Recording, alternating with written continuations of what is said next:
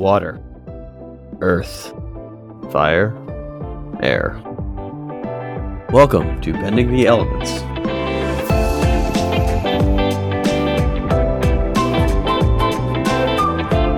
A production by the Novice Latest Podcast.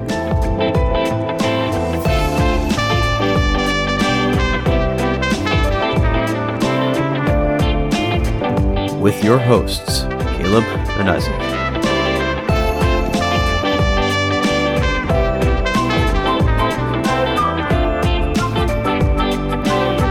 Podcast about all things Avatar.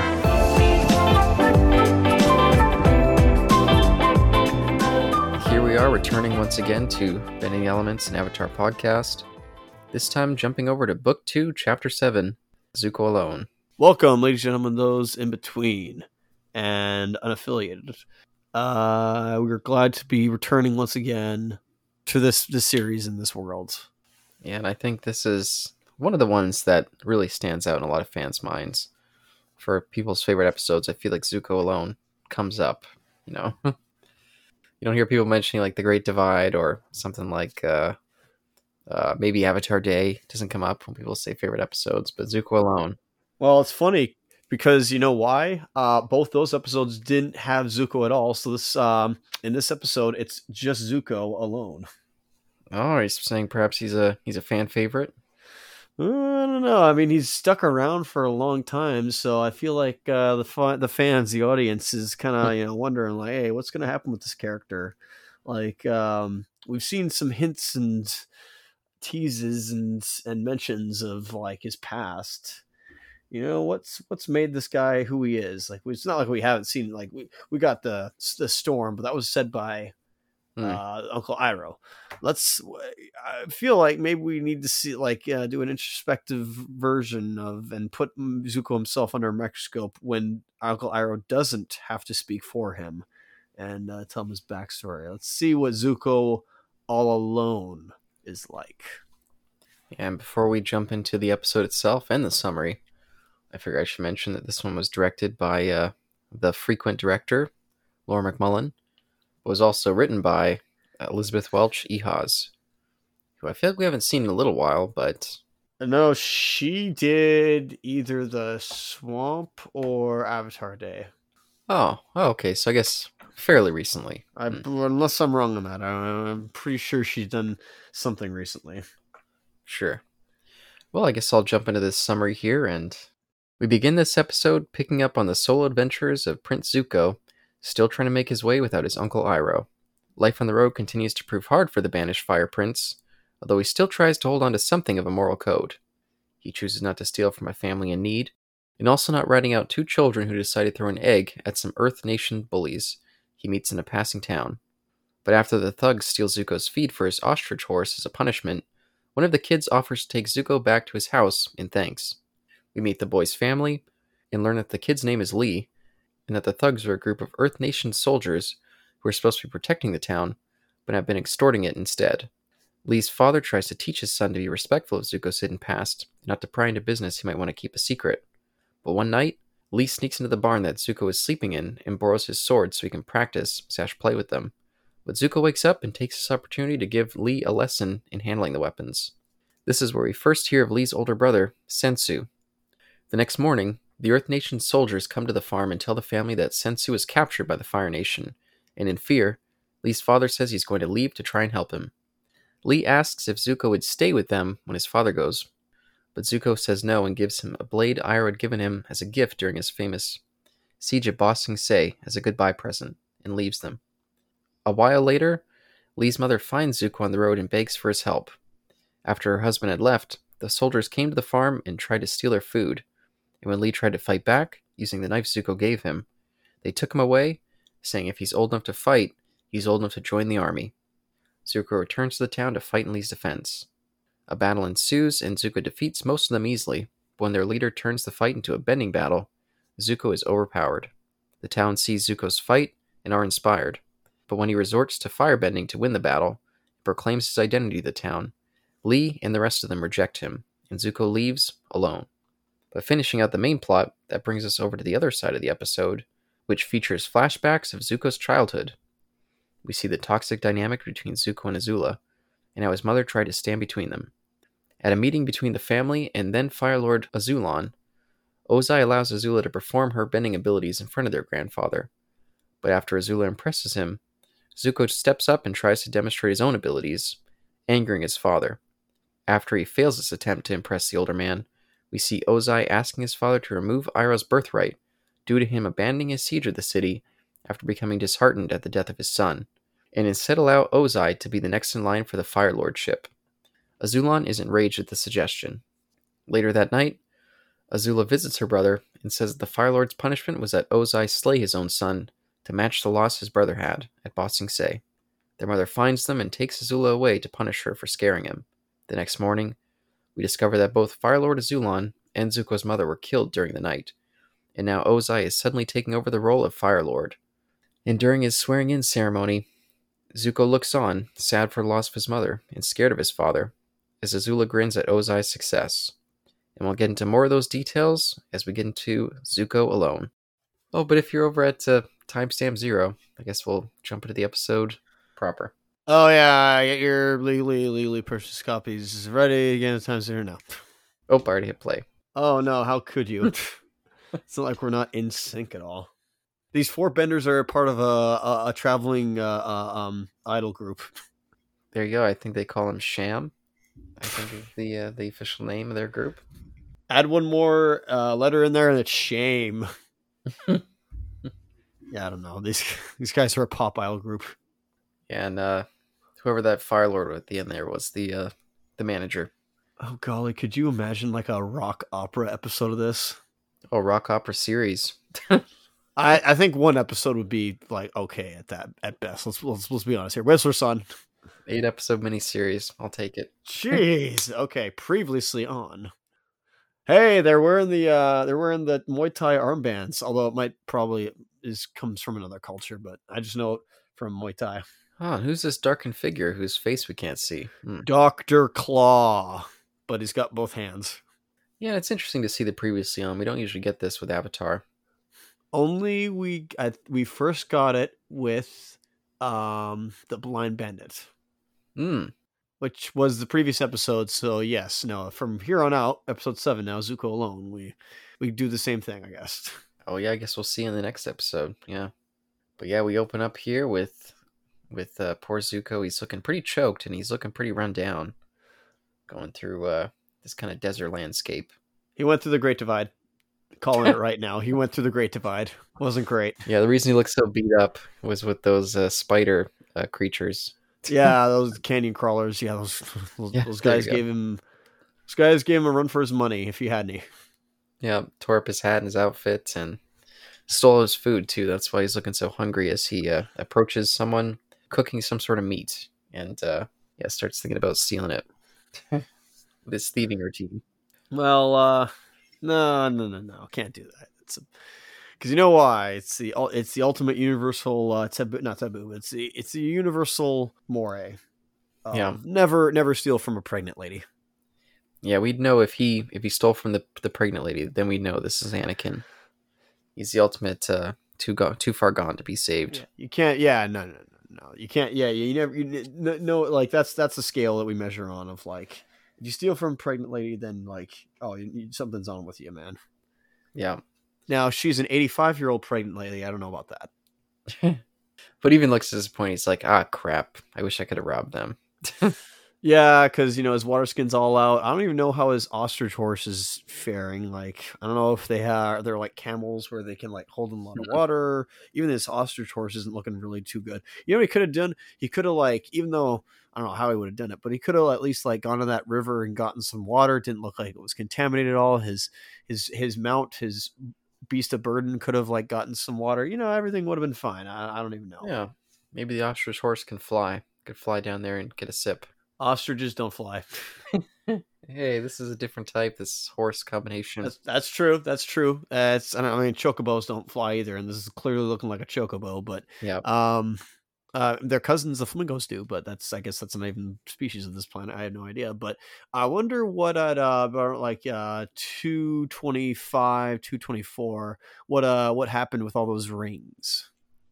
Oh yeah, I was looking at those. I was like, hmm, are these like uh maybe like earth earth bending like cannons? They fire these guys off.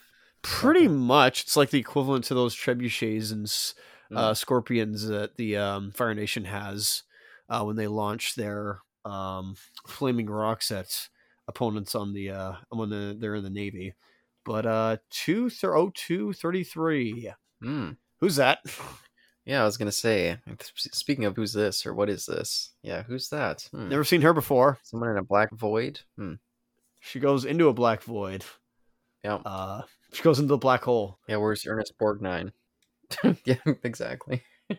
Where's uh Perkins from uh, Psycho? What's his name again? Anthony Perkins. There we go. Anyway. Oh, he was in that. I didn't know that. yeah, he is. Yeah. Cool. Yeah, but as Zuko is starting to, he's starting to kind of fade away. He's, he's almost starting to pass out. Like we said, he saw that sort of black void with some strange woman. Luck would have it, he comes across the town very shortly after that, so save himself from some real trouble. Oh, 242. He comes across a town. No, not if it's filled with scum and villainy, but he would have Hmm. to tread on to see if that were the case. Definitely some gamblers at the very least. Are you sure about that? Like, we don't really know that until we get into the town. Well, I, I, around that same time, we saw them throwing some dice. So Well, there you go. 20251. Snake Eyes. Guys gambling. There you go. there you go. He's got dice. Now, are those weighted dice or not? That's my question.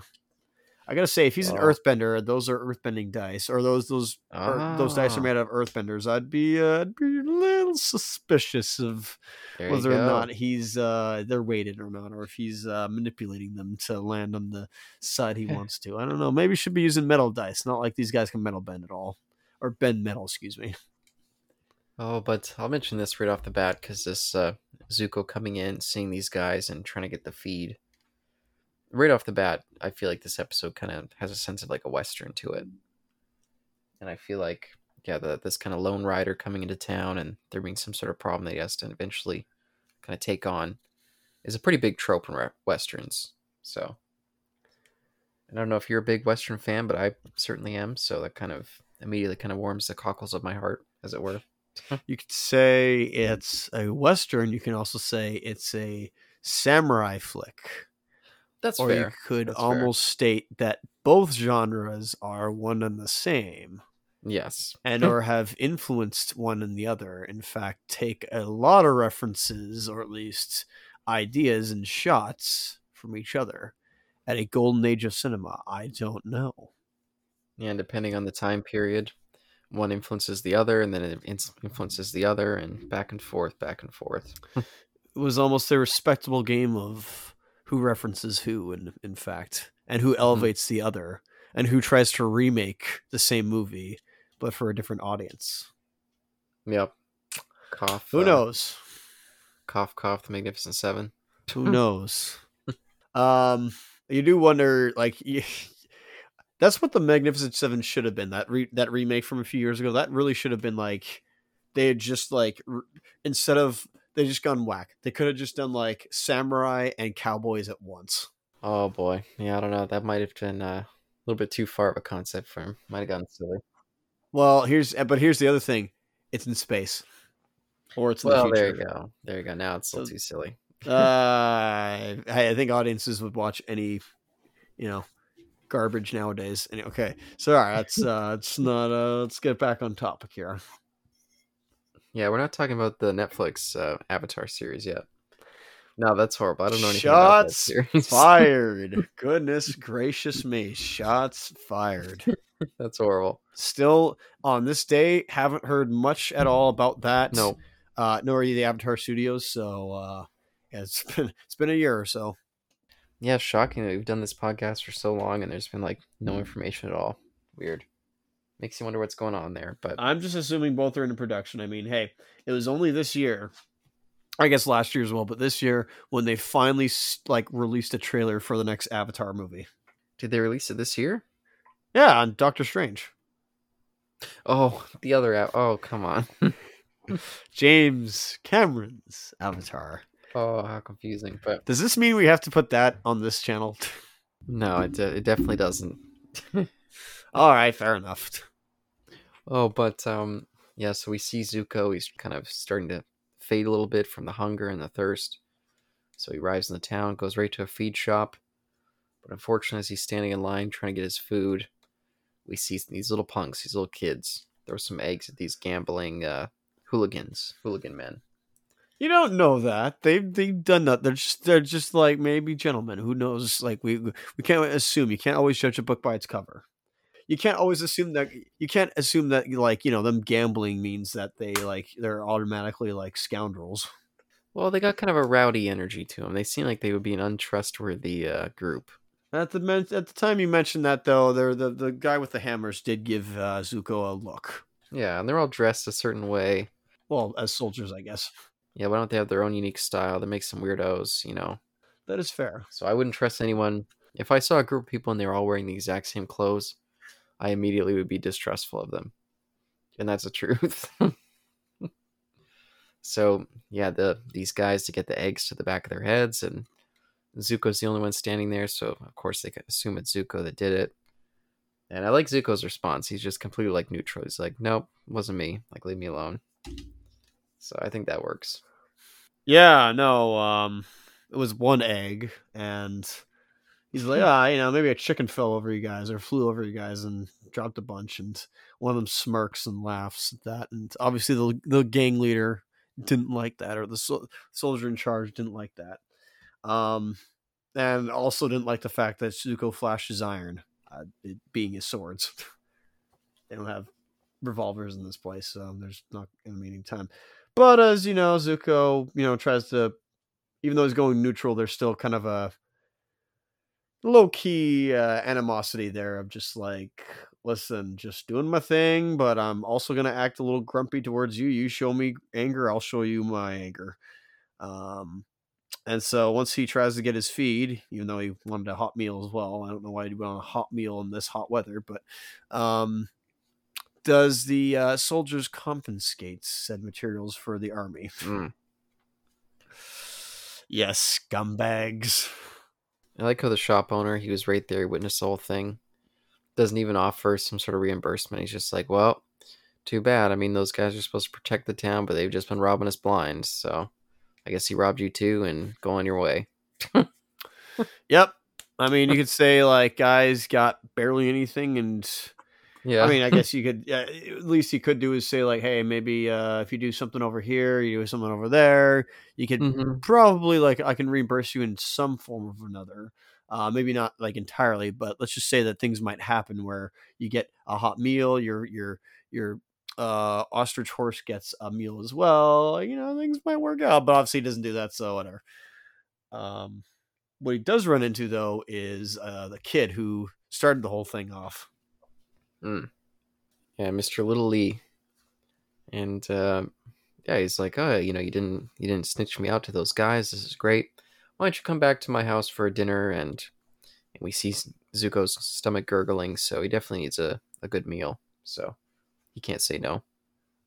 Yeah, his stomach's really howling, and I'm just like, I don't know how he's like not. His, I don't know how his muscles aren't starting to eat like themselves away. Like I, I couldn't even begin to tell you. Hey, you never know. We don't see under that outfit he's wearing. That's true. We haven't seen uh how uh how how good looking he looks under there in a while. He hasn't done an Agni Kai in a while. Oh, but once we arrive into this little uh his uh parents' farmstead, we get a pretty pretty quick sense of what they might be eating there with all these little pig guys with their little hair. Uh so I was like, oh no. I'd hope not, but um Hey. we got cow pigs, we got sheep pigs. Uh, I think I saw a chicken pig as well. Rooster. Oh, there it is. Yeah, Yeah, rooster pigs. a little small little rooster pig. That's pretty funny. Uh, you guys got any moisture farms around here? There you go, blue milk. Zuko's really thirsty too. He needs some blue milk. Uh, it really does in that one. I hear it's really good for like the liver. And for rebuilding the uh, tissue that's been eaten by your, your hungry body. Now, what was that name I was given by Uncle Iroh again? Oh, Lee. Wait, no, Lee's right here. No, I am Lee. Oh, is that a secret identity that Iroh said at some point that I forgot? I believe his name was Lee, unless I'm wrong on that. No, that's interesting. Um, Oh, but yeah, Lee kind of explains the situation to his parents, and that's when we discover that those jerks, those gambling degenerates,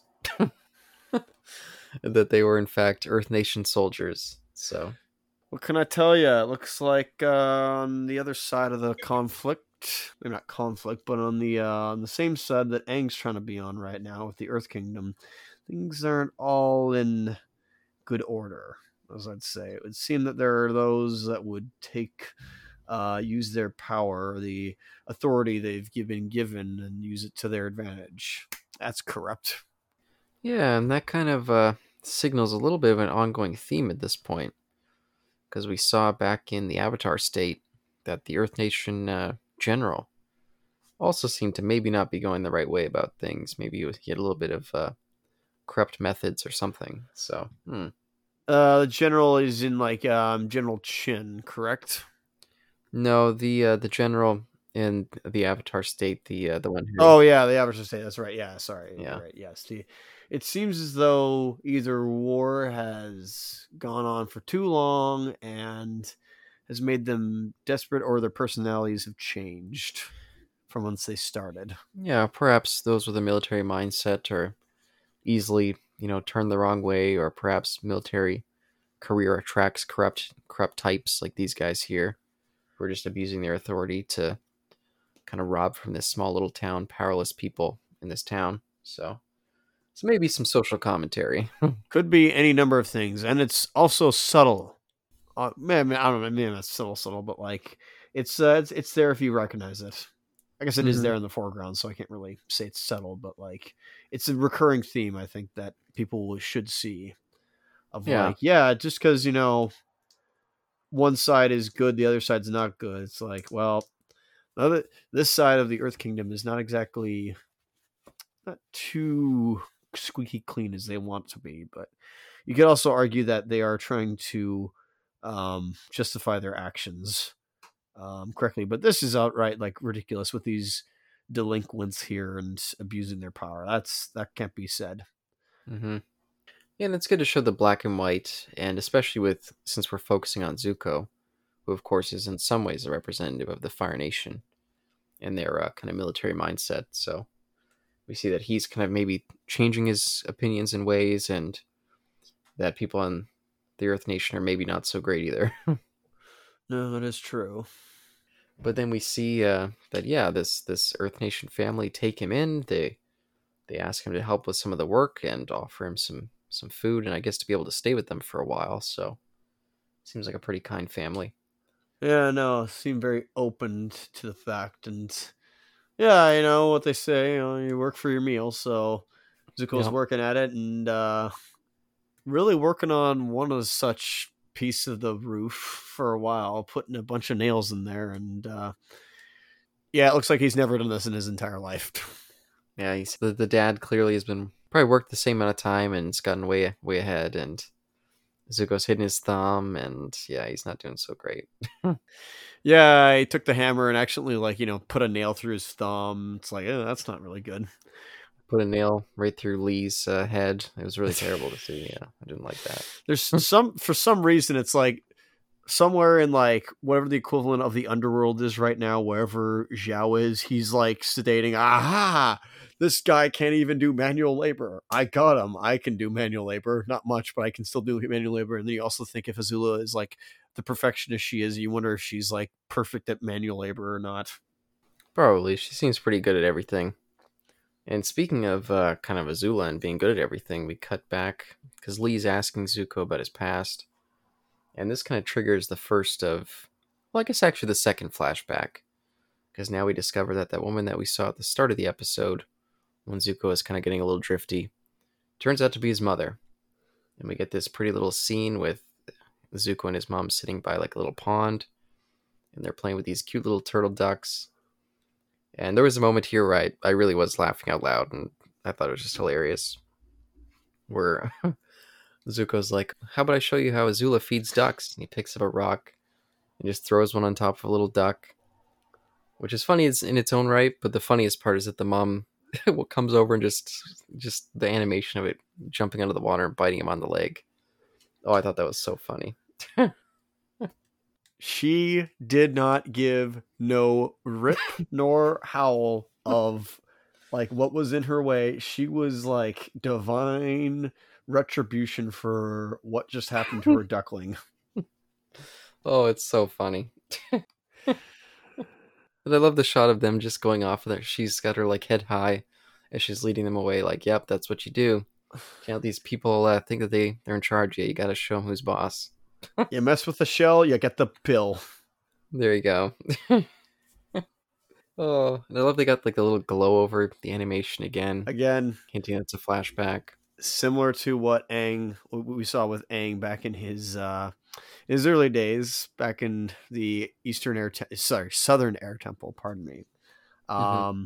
we get that, yeah, that nice little filter of like a flashback glow, which I really enjoy.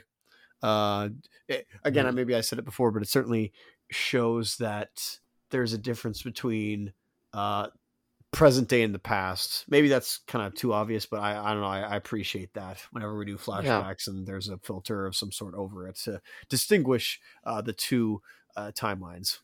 Exactly. It's a good signifier. Yeah.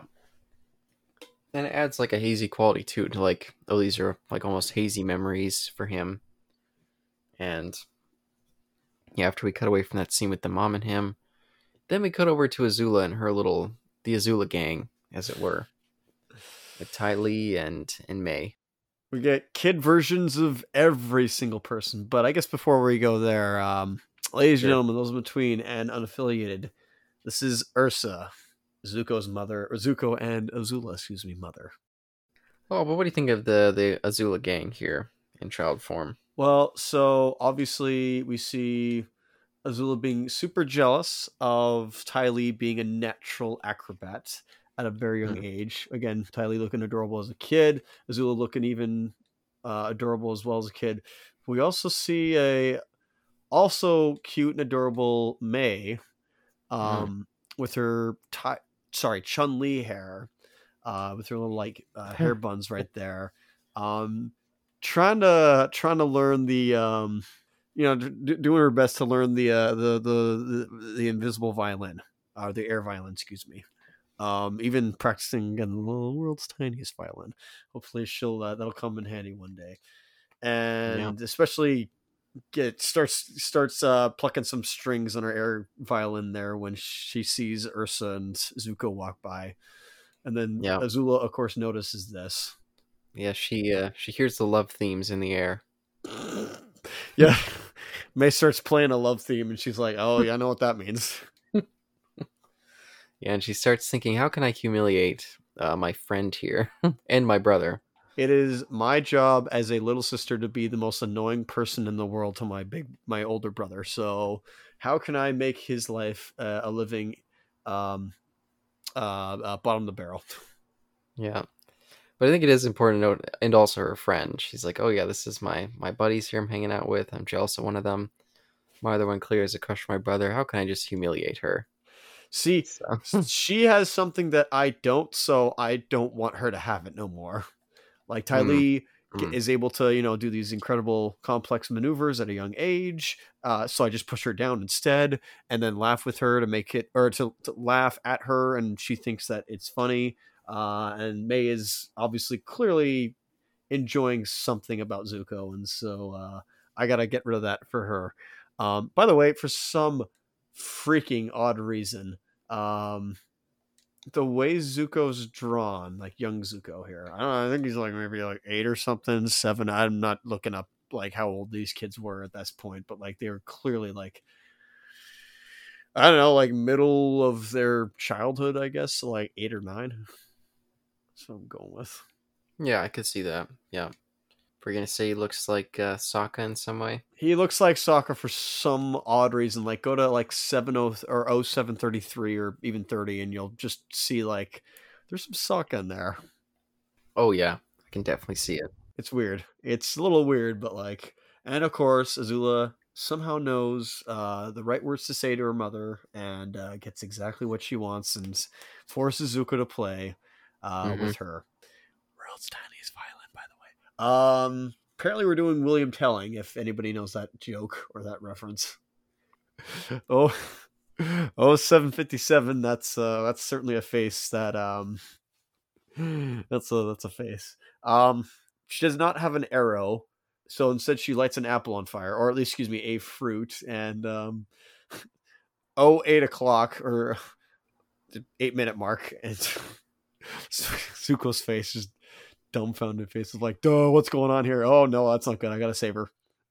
Yeah, because yeah, she puts an apple on Mai's head and decides, hmm, maybe I'll light the tip of it on fire and see how Zuko reacts. And Zuko's immediately in a panic. He's like, "Oh crap, it's gonna light her hair on fire!" And he charges in and yeah, snatches it off, but charges in like a bull and knocks them both over into a fountain. I mean, hey, like he had the right idea though. He was making sure that she wasn't going to get lit on fire. He had, was concerned for her safety. Azula was not concerned for her safety, and Zuko was. Zuko's a good friend. All right, maybe more than a friend of Mai, but like I don't know if Mai is, uh, you know, introduced him to her air violin uh, yet. Yeah, and maybe uh, a better friend than both Azula and Ty Lee because it turns out Azula told Ty Lee the plan and was like, "Ha, I told you it would work." And yeah, Ty Lee's enjoying the the amusement of humiliating them as well. So, hmm. I mean, I don't know. She does say like they're cute together, and I think Ty Lee's being like pretty honest about that. So I think uh, I don't know. I think she's she's I don't know how like awful she is in that, but obviously, yeah, she was probably her her naivete was obviously used by uh, uh used by Azula to I guess get the better of of Zuko, I suppose. Yeah, it could be, could be. But Zuko he stomps off, just frustrated about by Azula's treatment. A, uh, and then we get another flashback section. Here. Not the uh, not the last time we'll see him do that, or at least you know uh, maybe not the first time he's done it, but not the last time he'll do it. He'll do it plenty and plenty more times throughout the series. Oh yes, where he just stomps up, right, puts his hands in the air, and just like I'm out of here. This, um, I'm I'm, I'm mad. I'm in a rage. Oh, but then we continue the flashback as we cut over to shockingly uh, Ba Sing Se, or maybe just the outskirts of Ba Sing Se, I should say. It's the outer wall of Ba Sing Se. Yeah, the siege. As we see, is it General or General Iroh? It's General Iroh. Yes, writing a letter back to his family. Uh, and I, th- I thought this was a cool moment. I wasn't expecting. I I forgotten about this. This was interesting.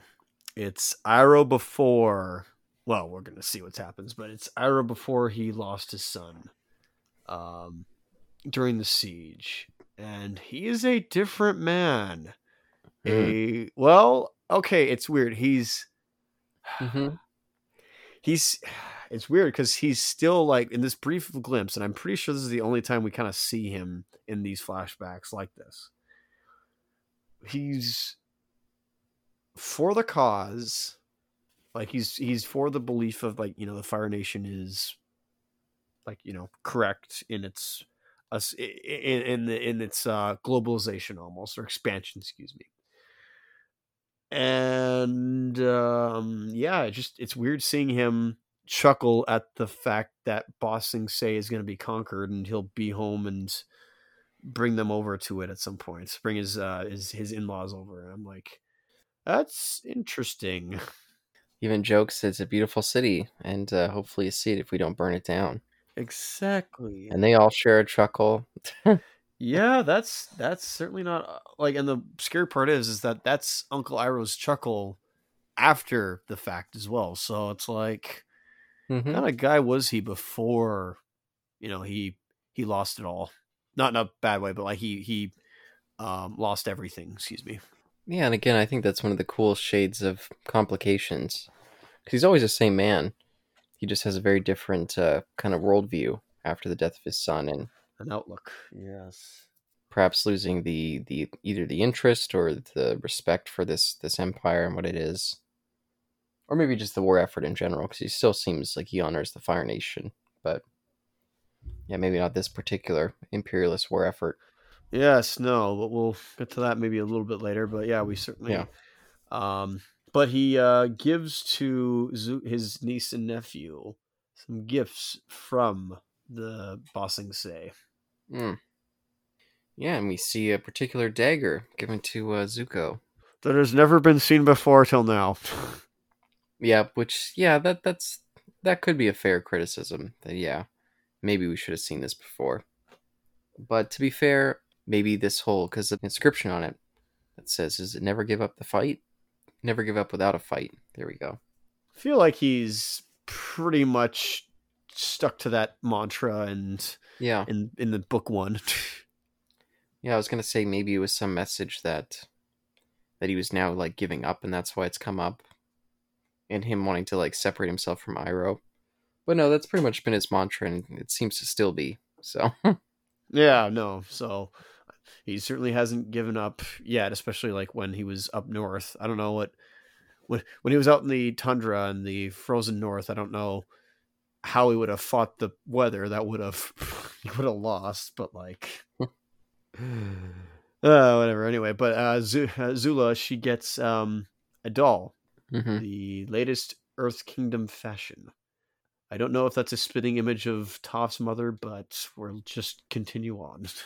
yeah, and this is when we first get a sense of Azula's kind of uh, her kind of cruel disregard for for people. She makes a joke about, or not even a joke. She just asks, "Oh, if if Uncle Iroh doesn't make it home, will uh, Dad be next in line for the Fire Lord?" And she's kind of yeah, doesn't seem to be thinking that'd be a bad thing. She's like, hmm, Let's put it this way. This I don't know if there's certain child psychologists or just psychologists in general believe that okay, I'll say believe, but I have theories that, you know, children inherit traits from their parents. hmm, and we can clearly see that there's four there's this is a nucle this is a perfect nuclear family like the spitting image of uh royal fa- of a nuclear family. There's the husband there's the wife and there's two kids even though they're royalty. Um you could say that one is tied to the other and that zuko is very much with his mother and that azula is very much daddy's girl and so it would seem that a lot of what Azula has inherited is whatever her dad has. And we have seen what her dad has done in the past, briefly, of course, at least to Zuko. So we could only assume that she does the same, hmm. if that makes sense. yeah, that's fair. And I guess we'll explore some more of that as we see potentially how Ozai's relationship with his two kids uh, goes. But but first, we have to cut back to yeah outside of the flashbacks as we see Zuko sleeping in the barn at this uh, this homestead, and that's when Lee decides to creep in and yeah snatch his blades up for some play slash practice. uh, he was just doing his leak hit. I, you know, no, he looked, he looked suspicious there. You know why? He was just luring Zuko in, uh, the his homestead there just to get a, to steal his their blades. Oh, there you go. This guy, this absolute guy, this goof. What are you doing? Yeah, and speaking of a goof, he looks like he's gonna completely ruin those blades. He's like stabbing them right into the tr- tree trunk and like slashing at the tree with them. That seems like some pretty improper uh, use of those uh, those swords. And it's broadswords. You're gonna, and also, yeah, no, not only that, you got terrible form. But then again, he's a kid. What are you going to expect? Obviously, Probably weigh as much as him. At one moment, I'm just saying like he- I'm. At one moment, you know, I'm saying he's an absolute goof for you know playing the long game of like trying to get Zuko's sword so he could steal them and sell them for for money, which would make sense. But also on the other hand, like he's a kid, of course he's gonna like play with swords. Like why not? Don't run with them though, or else you're gonna poke your eye out at some point. Yeah, Don't know how that would work in Christmas Story, but you'll poke your eye out. yeah. and Don't spin them next to your face. You know, don't follow uh, the Jedi's in the the prequels. Listen, if you have a karambit, that's that's fine. They have the, the they they have the finger uh, ring in there, so it makes sense. But like uh, this, not so much. They don't exactly have a ring in there, so it's not going to work. For them. You can't troll them like they were General Grievous, like that. Also, those poor dandelions. yeah, they're getting decapitated. Oh, but Zuko, it turns out he was uh he wasn't fully or maybe at this point Zuko's so well trained. He's always kind of a light sleeper. So he did detect the uh, the theft occurring and I mean, you know, he only got blown up in a ship at one point, so he's got to obviously be on edge at all times. there you go. the moment of There you go. smallness since like he could a man who fear, fears death can can hear it or something like that i don't know some create no, some quote like that i don't know Yeah, and he comes out and he, he's putting on a friendly routine. He's really actually really choked to see Lee, you know, damaging these swords that he stole. But he, you know, Lee invited him to his homestead. He doesn't want to get kicked out, so he, be's nice and he's like, okay, let me show you how to not completely destroy my my swords there. And it works out well for for Lee because he doesn't realize the uh, what's really happening. He thinks it's a bonding moment.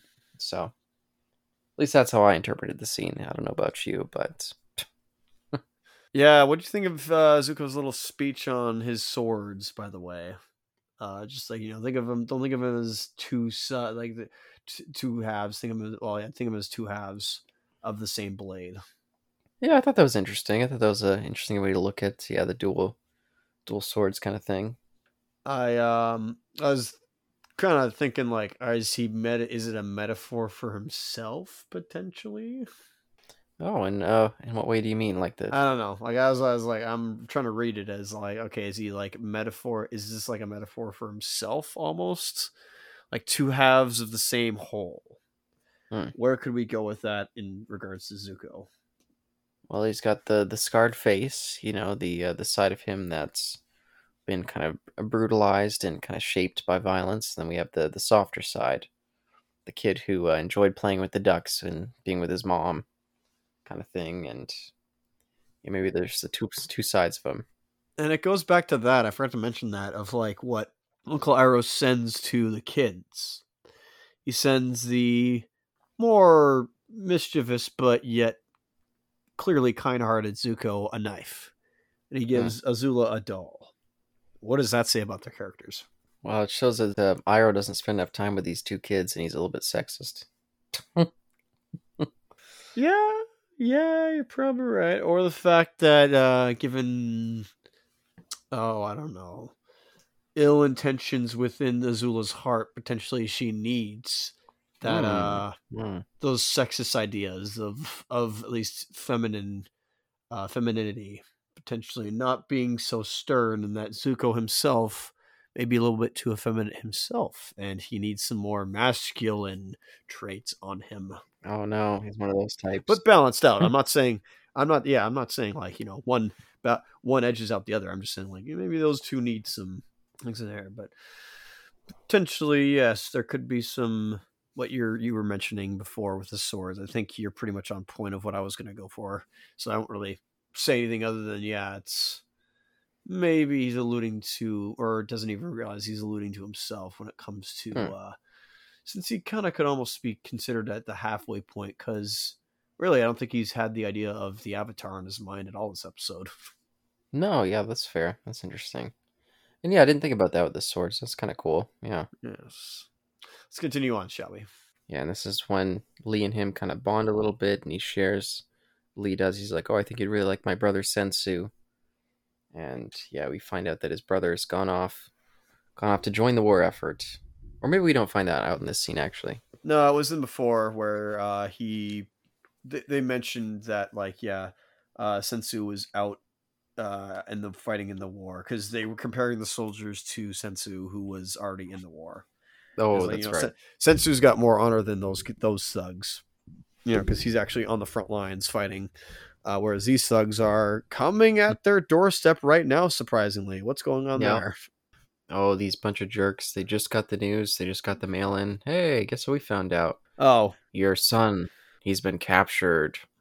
wait, you're not taking our tax dollars, or they're not. You're not taking our money. Oh, wow. Okay. Usually, I'm uh, I'm used to the routine of being robbed. Like, wow. Okay, we're fine. You're just wanting to come and gloat and tell us that our son is. Oh, wait a minute, you sleaze bags. Yeah, one of the guys who's in the army that we're a part of, he was captured. Ha ha ha. How do you feel about your son being captured and brutalized by the Fire Nation? Like, what a bunch of pathetic. Freeloaders. Oh, the guy even spits. Like he looks a fat looky. Like, oh, this guy. Like these absolute goose delinquents, scruffy looking nerf herders. That's what these guys are. Yeah, they've got something coming to them. I'm hoping that Zuko will bring it later in the episode. There's some karmic justice waiting for them. They're set up to be no good, dirty, rotten scoundrels right there. Oh, I tell you what, they're gonna get some karma dealt on them someday. I don't know by whom, but someone's Yep. gonna do it. Yeah, they even approach as if they're going to attack the dad. Zuko steps up and blocks the way. And then these uh, these cowardly uh, soldiers make a pretty rude insinuation where they're like, "Why do you? Oh, what do they? What do they say again? Actually, maybe I'm mis- misremembering this. It's like, why are we here with this low life when we, you know, can be somewhere else, basically? Yeah, let me quickly. Uh... Oh yeah, why why bother rooting in the mud with these pigs? Yeah, how rude. Ah, it's a disrespect to the pigs, man. Like, what, what are you talking about here? How dare you? Ins- how dare you use pigs as an insult? I Yeah. take offense at that. I don't appreciate that, sir. I hope you get your face in the mud somehow. One of these days, you'll get it right in the kisser. And as they storm off and kick the dust up in you know everybody's faces, we suddenly Mhm. Cut to a flashback. Mm. Uh, transit. No, the transition was fine. It was actually perfect. Yep. I think it was. Sl- I'm not gonna say slightly better, but like the first one, I kind of wish that like when he had when he was uh, hammering the nails in the in the roofing, I kind of wish that like for once there was like a a, um, a lens flare from like the sun reflecting off the hammer to like transition to that. But whatever, it is what it is. Yeah, that that could be fair, but I, I like the kind of direct correlation that we get with this jumping into the flashback. Because in this one, right before he went into it, they got some news about the war effort and something going wrong with a relative of someone involved with it. Then we cut back to the flashback, and it's the same thing. Found out that Iroh's son was uh, killed during the war effort. So, Lu Ten is no more. and the mom seems very emo- emotionally moved, as does Zuko. But old Azula, I mean, this kid, she's just a callous little little butt. I mean, she doesn't seem to care at all. I mean, we don't really see her reaction, so I'm not gonna assume anything. Oh, we know it. But if I had to project and it emote, I'd say she probably went into her her own room and just cackled for days. yeah, she's probably I was like, yes, it worked. She was she probably thought of like every either bef- beforehand she thought of every way he she could have killed him, and then she after he died she thought of every way how he could have died. yeah, I wouldn't. Uh, I wouldn't be shocked. That's for sure. yeah, I wouldn't put it past her, but that's just me. No, but yeah, as as Zuko sits there reflecting, the parents and and uh, Lee are thinking about what they can do about their own uh, family member, and the dad decides that he has to go to the front and try to figure out what's going on and find his son. And Lee comes over to Zuko and says, "Oh, like, well, my father's gone. Can you like stay?" And you know, I guess insinuating that he wants him to protect them. But Zuko's like, "No, no, no, no. Take my blade. I'm out." I'm not I'm not involved. I'm not getting uh I'm not making a companionship. I'm not Yeah. um I'm not forming relationships here. I'm not creating I don't want to bond. If I bond, that's it. That's I already tried that with June uh beforehand with her burnt up leg and uh I took the sausage horse of hers. So like I can't I can't do this again. Oh, I wish we would just said all that. Just unload on the kid. Oh wait, did I just say that out loud? Whoops. Here, take my blade. I'm gone. which you know he's like ah yeah it's but yeah, it's important that you read the inscription made in the earth kingdom no the other one caution in case of fire break glass. No no no no no the other one. Never give up without a fight. Yeah, belonging to General Pettigrew of the Ba Sing Se now conquered. No, skip past that one too. wait a minute. This wasn't even wait the Ba Sing Se isn't even controlled by the earth king shut up. Never mind. We don't talk about that. But yeah, Iroh, uh, Zuko, he runs on and yeah, fleeing from this uh, these people who need him, who need him, and that's kind of when we see uh, how Azula's uh, callous response to the death is. Agreed. Yes. No. No. I, I hear Zuko's response to the news of Lee, um, Lee's brother being captured and maybe you know critically injured. Uh, hey kid, here's a knife. Uh, I run away. Real smooth there, bro. Bro. Well, look at this poor kid's upbringing. He doesn't know how to how to relate to people. He's a he's a little bit of a beastie as a boy. Bud, come on. Do not just assume. Do not just give a kid a knife unless like you meant it or whatnot. You spent time with him more than one night with him. Come on, giving a knife to a kid that couldn't possibly go wrong. We'll find out in five minutes. Yep, you're probably right. Yeah. But Azula's talking about, oh, un- Uncle's gonna come back home. You know, he's pathetic now. His son died, and he just collapsed in on himself like a big loser. So, and and Zuko doesn't want to hear it at all. He's completely uh, he thinks she's being really insensitive and cruel. I just say I love the fact that at least in this instance, Zuko loves Uncle Iroh. Mm-hmm. Yeah. Like it just shows that yeah, even as a kid, he had high respect for his uncle. Yeah, and it's nice to see the more kind of tender, kind of like he feels. He definitely you can see tell he feels for Uncle Iroh at this point. I mean, again, he's not scarred, so yeah, obviously, like nothing has gone fully wrong with him yet. Yeah, later on, he's so guarded all the time with his emotions. So, but then we get a really cool scene. I, I really like this one, where this uh, this family approaches their grandfather, Fire Lord Azulon, and I, I just like the way this plays. I love the location, and um, yeah. First, they kind of what do they do first? Actually, is it like some sort of question? Well, first, I want to say I love the fact that Azula just, in all her like snidiness and like which which Charlie and the Chocolate Chocolate Factory character is she? Is she Veruca Salt or um the other one? Violet Beauregarde, I think. Probably uh yeah, Veruca. Yeah. Yeah, no, that's fair. The one who really wants that ticket and just, you know, grabs it immediately. So yeah, she's certainly is Veruca Salt. I want it now. Yep.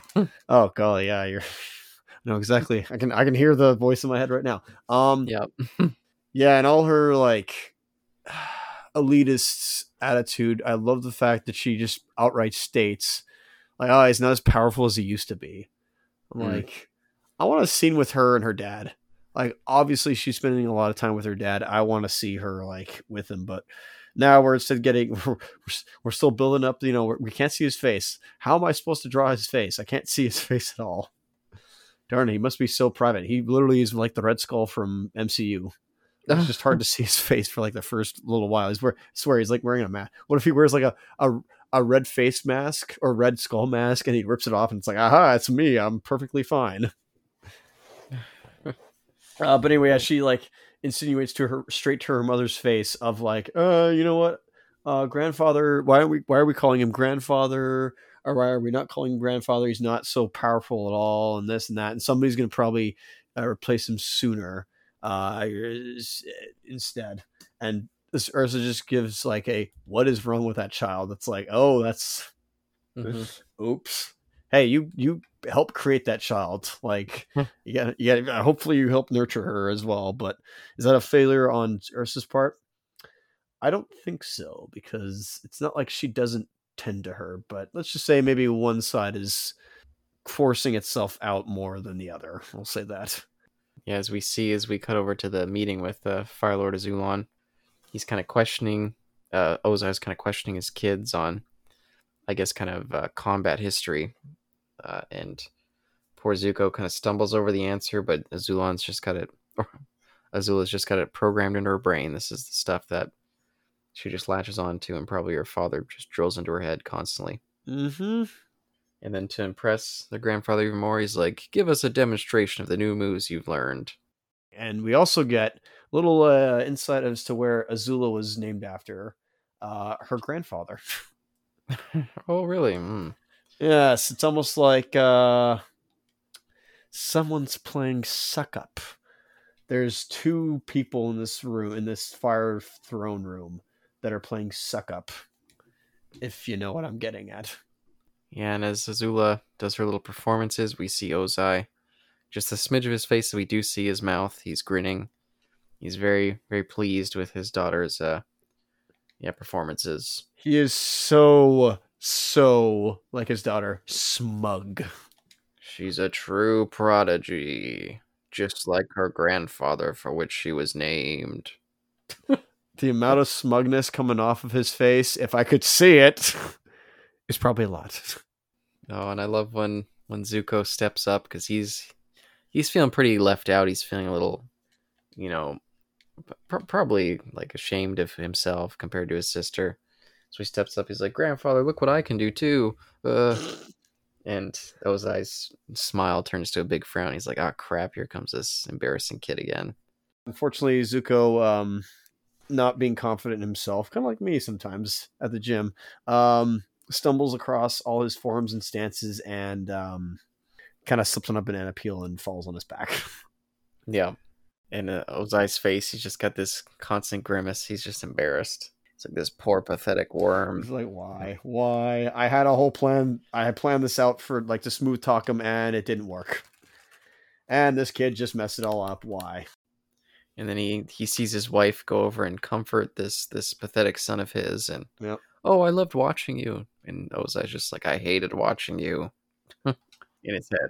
I am rolling my eyes so hard that it's now two days from now. I can't even look at my wife or my son.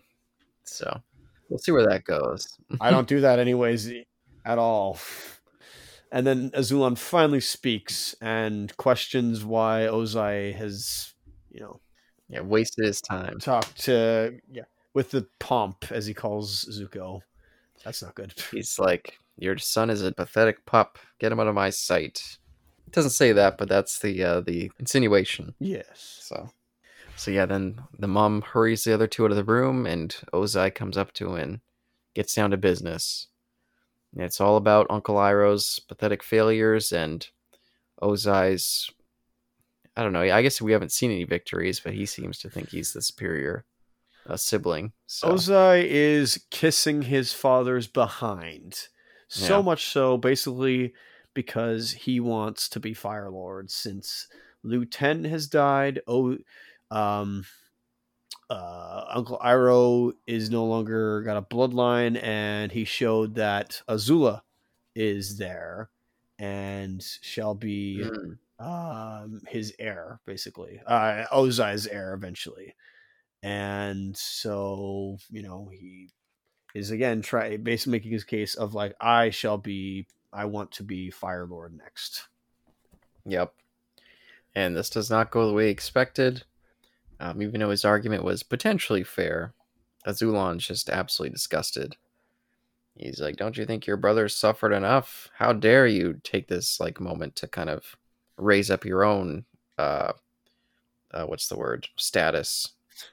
So Might be out of nowhere, and I might be projecting, but can I just say, I uh, even though he is, you know, Fire Lord and probably you know leading this charge and this conqueror of this earth, can I just say that I at least have some respect for Azulon when it comes to um, family and or at least dynamics and or I get uh, I, I I guess decency uh, in that he yells at i mean okay he calls zuko a pomp i get it maybe he's a little above that maybe he's you know old and doesn't care about you know his family but at least he he, he seems to have a care for iroh. That's that's fascinating that he has a shows care for iroh and in fact actually has some even mentions Lu Ten and and is angered by Ozai for bringing this whole like I will sh- becoming uh, Fire Lord later on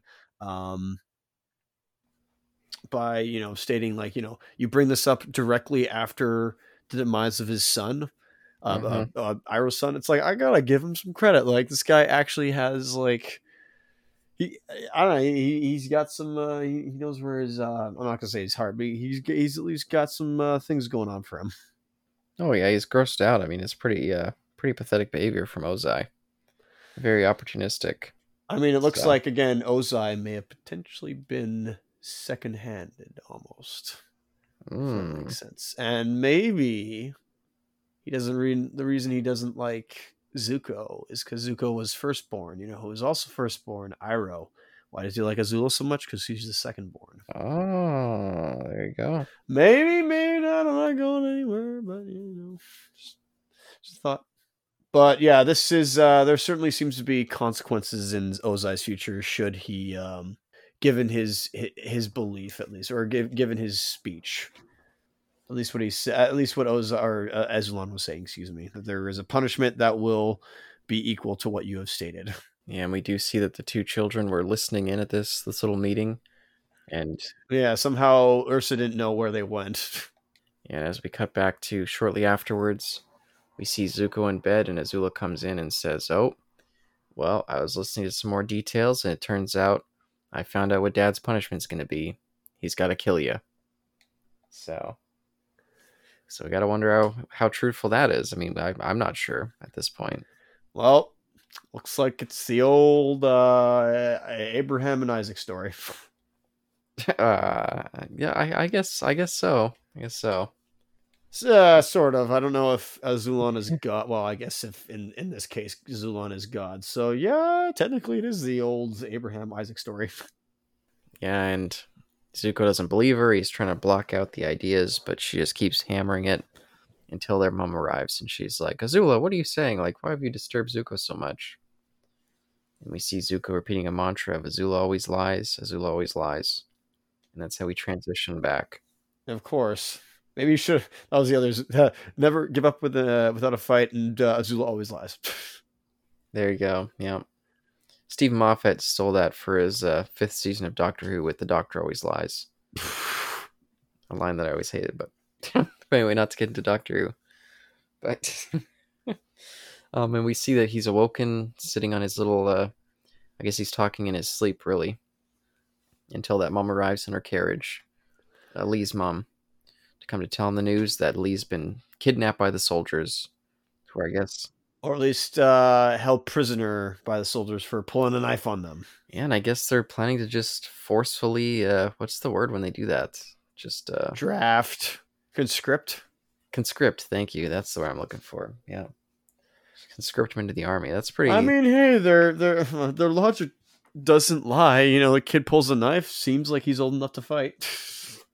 yeah, they didn't make the dad go, but I guess they made his son go. Maybe. I don't yeah, know. that's true. Yeah, that's true. I, I thought Sensu uh, intentionally volunteered, like willingly volunteered. Maybe this is like Mulan. They go to the village and they're like, all the eligible men have to uh, join the army. Well, how come the shopkeeper didn't go? Maybe he's got a bum leg. that is an ex- that is that is a reasonable uh that's a reasonable justification for not going. Say uh Okay. so then, how come the ha- so then you're saying that half the village men are all got bum legs? Oh, I got flat feet. You know. Oh, my lungs. I can't breathe in some swamp air. You know. I gotta. Have you seen my bunions recently? I got toe fungus as well. Yeah, we'll use we'll cut off your foot and use it as ammo ammunition for the enemy. We haven't thought of biological warfare. Yeah, we need another episode with that old man from uh, return to Omashu, and we'll have all these group people like, "How do we avoid the draft?" He's like, "Do what I'm doing. I've been doing it for years." Being old, nah, stupid. I was in that war years ago. Of course, I retired after that. Wait, so we get in there and then we just quick quickly retire? Yes. Okay, that's a good idea. Or you know, use purple pentapox. That's that's a good idea. Oh, there you go. That's what they got out of it. Yeah, I heard a town had that though. I think I heard um, Omashu had that. Maybe we can get that as well. Yeah, heard it's like seventy percent uh, fatality percentage. Oh golly, I don't even want to know what the infection rate is. Oh, but we see that yeah, this mom is breaking down, and Zuko, he doesn't even argue. She she even mentions like, oh, he had this knife, and I don't know where he got it from. And Zuko's face has like this awkward look, like, oh crap. uh, oh boy, um, really hope you didn't hear me talking in my sleep there. And uh, if any secrets of this, uh, didn't hear any uh, any of my secrets that I keep in there. And she looked really confused when he started going knife. Oh, who would have a knife? That's crazy. Who would give a child a knife? Like I haven't had any knives. Yes, uh... as he gets his uh, pushes his broadswords away behind his back kicks them on under his uh, yeah ostrich horse. Yeah. He just like quickly grabs them and just like throws them away, just like oh nothing, and then like one lands like near a pig or something like that, or like a pig's trying to get at like a pumpkin or some other like vegetable that they're trying to eat, and they can't like grab. They're, they're it's really like heavy and not it, they can't like chew through it, and all of a sudden like the swords come out of the sky and they like slice through them perfectly, and it's like ah yeah. yay free yeah now we can eat. Yeah, but after that scene, this is where we get the old showdown at sunset. There you go. yeah, I couldn't do that last line. Ah, last note sucked. I'm sorry. it's tough. We see him riding in, and Lee's immediately excited. They've even gotten tied to like a post. These guys are pretty jacked up. These. yeah, uh, I don't know if they're doing like a public execution here or something like that. Like, are they waiting for his conscription, or are they they just literally waiting for this guy because they kind of figured like, ah, this doesn't look like something they like. These guys didn't have it on them before, so I'm gonna assume it came from this guy, this here stranger. But hey, they've probably been beating him. Like this is what happens when you mess with us. Beat kids up. I mean, I don't see any lacerations or signs of trauma from these guys on the kid yet. Maybe they'll do that afterwards. They're just like, ah, we'll wait. We'll we'll save our energy for this guy because if we waste all this energy on this kid, this guy will come in with like full on energy and we'll get uh, we'll get scrumped. So it's like we don't want that. And this is this is the confrontation scene where Zuko says the word that you said before, calls them freeloaders and bullies. And they definitely don't seem to like that. So so a fight ensues. I mean, the one question is that how much is Zuko saying about them or about himself? Oh, yeah. Hmm. I mean, talk about a freeloader, the blue spirit uh, routine. I don't know. To be fair, I don't think Zuko really. Well, okay, hang on. Did he? He only used. Okay, so he used Gran Gran as an example of like this is how old she is, but he never like took her prisoner. But then again, he was willing to burn a village to the ground. So like, Yeah. yeah, I don't know if uh, Zuko's using them same words as what he once did. So I can't even know. I cou- I couldn't even tell you. Oh, and I think that some of this episode is kind of yeah having to deal with who he is, and when he hears about the Firebenders capturing Sensu, he's got this look of like like oh no, like in in some ways I feel complicit for this. So, and then him at the end here during this fight when he finally, I mean, it's skipping ahead a little bit when he finally like lets loose and tells his name and kind of owns who he was. I think that's another moment of him kind of taking responsibility for yeah for what the impact of the Fire Nation's been. But for before the fight itself, I'm assuming you have some uh, some things to say here. Well, here's here's the thing. Like, I feel I gotta ask you. This is like, this is a you know classic thing when it comes to either samurai or cowboy films, uh, the western films. Excuse me. Is that you know the whole movie really is this like it's a build up. Like the entire Mhm. concept of like a samurai and western film is that it is an absolute like build up towards the fight at the end.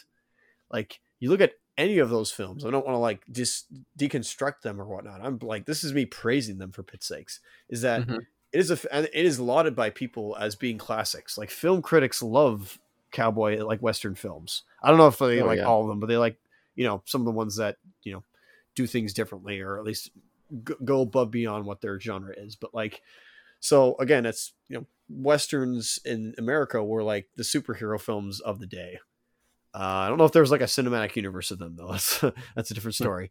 but usually you had, I mean, again, I mean, cowboys are like the proto typical or like the, the pre superheroes in a way because you have in like every Clint Eastwood film or any other cowboy films you have um, the bad guy and then you have you know the clearly good guy. Maybe they're not like you know straight good but you, you know what i mean right? You have the good and the bad guy.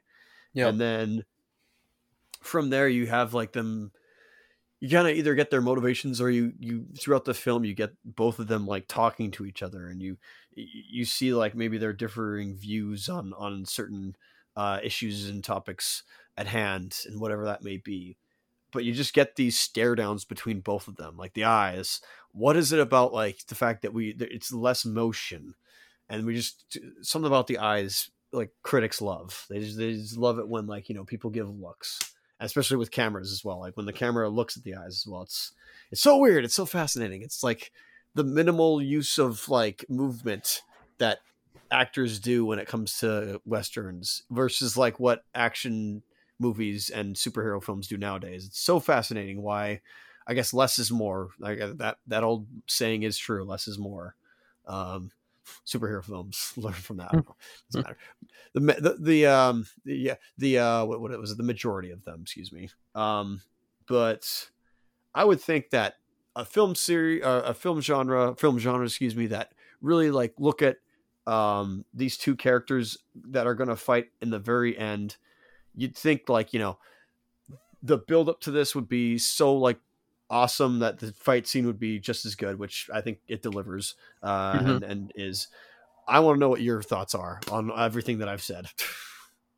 Oh, I, I, I definitely agree, and I, I think that um, one of the maybe one of the downsides in this particular episode is we spend so much time on Zuko's kind of um, his own journey and backstory that these guys are just kind of just kind of cardboard cutout villains. They're kind of stereotypes. We really don't know anything about their motivations, and we do definitely see they've been big jerks, and so the build up of him taking them down is is satisfying in, in that way. I do think he, the way he takes him down is quite good too. Um, but but I don't know for whatever reason, some of the action stuff it just doesn't do as much for me for whatever reason. I'm not even sure why. Um, like these until we get to the main guy, the other guys Zuko just kind of you know squashes them, which is satisfying in its own way too. But I don't know. Maybe I wish there was something a little bit more there. But I mean, you always got to have the ads slash the, the the red shirts, the mooks, whatever you want to call it. Like you know, just the what the hired help. I, I don't know what you call it. yeah, jobbers. there we go. That's what it is. You always got to have the jobbers to like show that you know he's incredible, like how how great he is at it. Mm-hmm. Um, And I like seeing the town all coming together and being ex- inspired. Like, oh, finally, these guys who've been kicking us around, mistreating us for ages, and we've been completely power- powerless against them. This stranger's come to town, and he's kind of inspiring us to stand up for ourselves in a way, or at least showing us that we could stand up. yeah, which you know, Magnificent Seven talked about. Yep, absolutely. that at least like uh, went into that. This obviously does not, uh, as we get when we get to the ending. But um, I I kind of wish we had a callback. Now I could be wrong. I could I could be missing it completely, but I wish we there was a callback back to episode two. Back back to episode two of book one. And if you don't remember, it was when Sokka first attacked Zuko with that spear, and Zuko did that really cool like Oh, um form where he like has his arms out uh horizontally and he like uses them both to like break this like he kind of almost catches it quickly and he breaks um this the this the the stick under the spear itself. I wish he had done that with these uh long poles uh or those, these pole arms excuse me. I wish he had done that. That would have been so like oh um, that, that's a subtle that that's a subtle um callback right there. That's a subtle callback if it was. But closest thing i can think of is he kicks a uh he kicks one of the pole arms with his leg Mhm.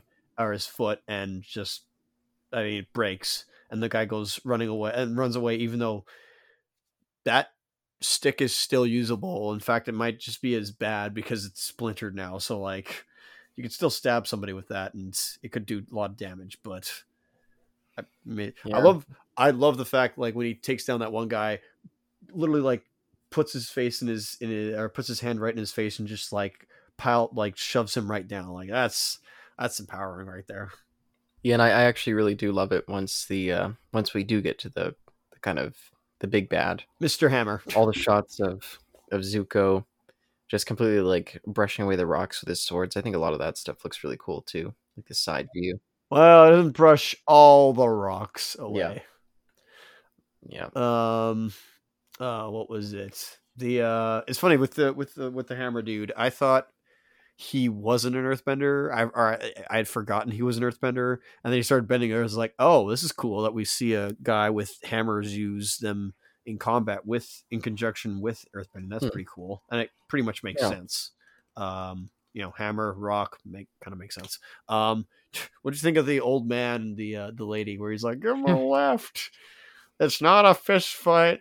He's got a left sword, don't he? yeah, I thought that was pretty fun. It's pretty. Yeah, but Zuko doesn't like. I mean, he deflects almost all the rocks. Mm-hmm. Yeah, until the big big blow that kind of knocks him out and knocks him back into a flashback, and we see kind of the his kind of last interaction with his mom. But she tells him because she, I guess, knows that whatever coup is happening is happening, and she tells him, you know, never never forget who you are, stay true to yourself, and then she leaves him. Hey, what now? Like, what are you what are you talking about? Go for him or no, no, no. Like, what do you what do you what word did you just say? What was that? Did I hear a coup? uh oh, you doing your no spoilers thing again? No, I don't even know what you're talking about. I, I'm just like, what's going on here? Like, he wakes up in a stupor, and his mom's like, "Yeah, I, I will always love you forever," which make which was Mhm. redundant. Excuse me, but I will always love you and never forget who you are. And then leaves with her hood cloaked. Um, before we get to that, we go back to the fight, and an enraged Zuko is like, "I'm not having this. Remember who you are," and just does a breakdance spin kick and uh f- shows that he's a firebender. Yep. And the look on Lee's face is priceless.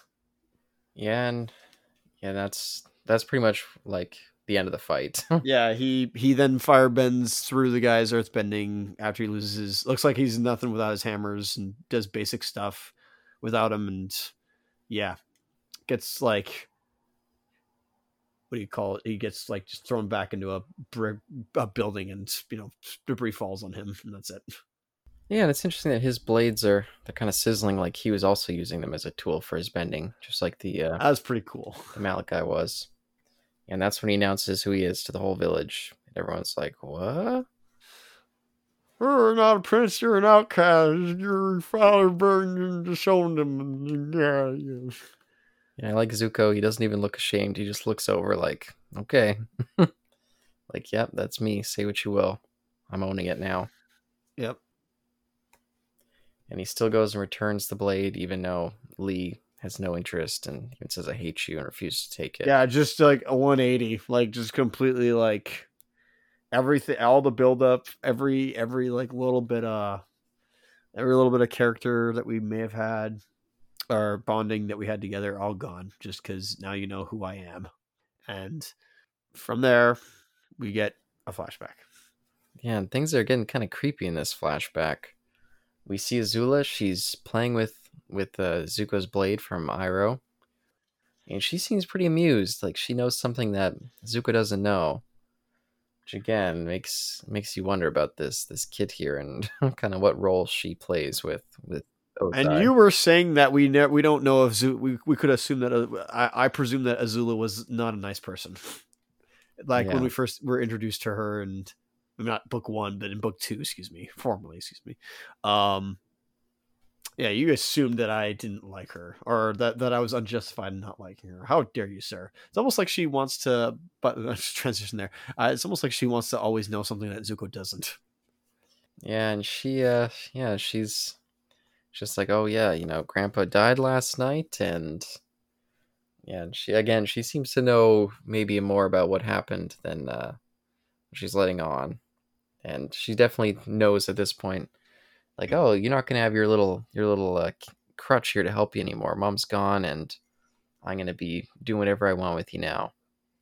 She doesn't, even- she doesn't even seem bothered by the fact that mom's dead. She's just like, well, this point, it seems like she could have pulled a knife on her or something with the way Uh, she's acting. probably, yeah. You never, you never know. You you could never know. There's there could be there could be like Azula said back in episode one with uh in book one, excuse me, or book two, excuse me, uh where you know there's a there's a plot to discredit or plot to usurp Ozai of his throne. It's the same thing. There's a plot to kill uh, Azulon instead. Um, and somehow Yeah. his mother was involved. I don't know. I've that's what she's. But man, she always lies.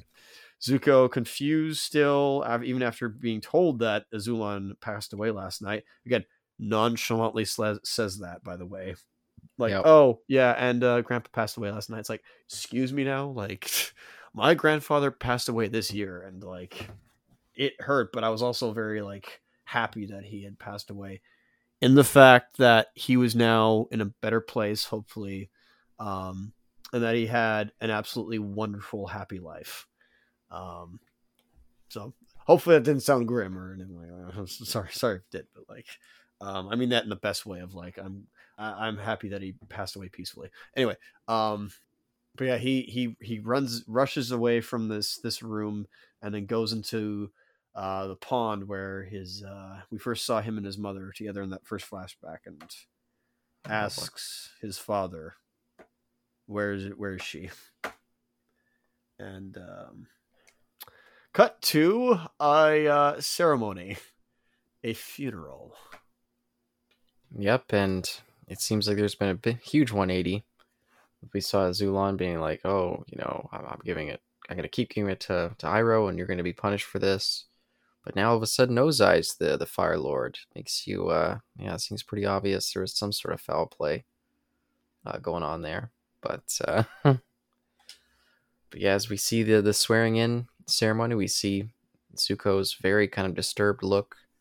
He doesn't seem happy about this kind of situation at all. But Azuka, she's loving it. Azuka, but Azula, she's loving it. Azuka. Who's that? I'm not going there. Uh, that's that's not allowed on here. That, but that's what if you think it's what it is. It's yeah, it's right there. oh no, it exists. oh jeez, what a misspeak. Hail, Fire Lord Ozai. That's all I gotta say. My new leader. I love this guy. Can I just say I love uh their their looks. By the way, all their uniforms, uh, Yep. their white garbs. That's awesome. Yeah, it looks pretty cool. Yeah. It is a, I believe it is a Chinese. I think I've said this before, but it is a Chinese tradition or certain cultures in China, excuse me, uh, where they would wear white to a funeral. And yeah, I kind of wish that was like that over here in North America, but that's not always the case because that would be, uh, I'd be looked at weirdly. Oh, but as we we finally arrive at the end of this uh, suddenly very long episode, I just noticed, um, we see Zuko kind of leaving the memory and being almost driven out of town. I mean, no one's directly threatening him as far as I can see, but everyone's got weapons. Yet. and he's marching out looking pretty surly. So so too bad. He helped out this village. They don't care at all. Just just get out of our sight. His head was hung low. And there we are at the end. Well, what'd you think of this one? Can I say, sucker for the classics? Hmm. Yeah, I think this one's yeah. I think it lives up to its reputation. Animated very well. I love all the flashbacks and and even though it you know, of course it's always too bad not to see our, our team A, it was really nice to get a, a very Zuko uh, focused episode. time we have not seen Team A. If I didn't make that clear in the beginning, Hmm. uh, none of them present for this episode at all. Yeah. And of course, this was JM. I should say JM Animation. I just saw the credit there. Yes, uh, it was. It was good old JM. Always doing good work there. Yeah, but definitely excited to see where Zuko's going to go after this in the future. But yeah, th- thanks again for, for coming on for this one, and for anyone who's listened to this. Still very much enjoying book two. Of, I'll say I book two when I went through this the first time was my favorite season. So definitely been savoring going through this stuff. Yes, yes, indeed. It's we're only on episode seven, by the way, everybody. That's uh, that says something about this. Yeah, We are taking our sweet, sweet time. Yep. Oh, but hope you all enjoyed it. And uh, any any final words from you? If you and your partner are going to have a child, however, by any means, of course, you have a child and they turn out like Azula, do you still love that child? Do you still nurture that child like you would any other, as as any other parent would, or would you do something to them to get rid of that ill intention and become ill intent yourself? Till next time.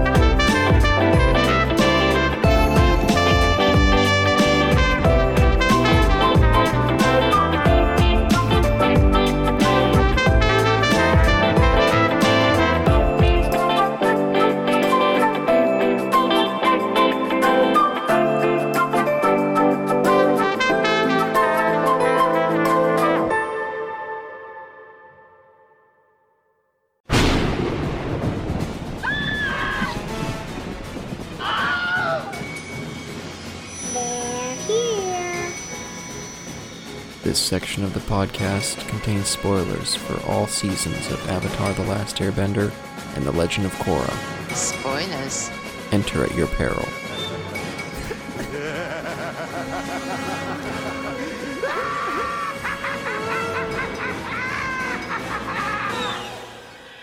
You're next, please, please. You're next. We're in danger. Please listen to me. Something terrible.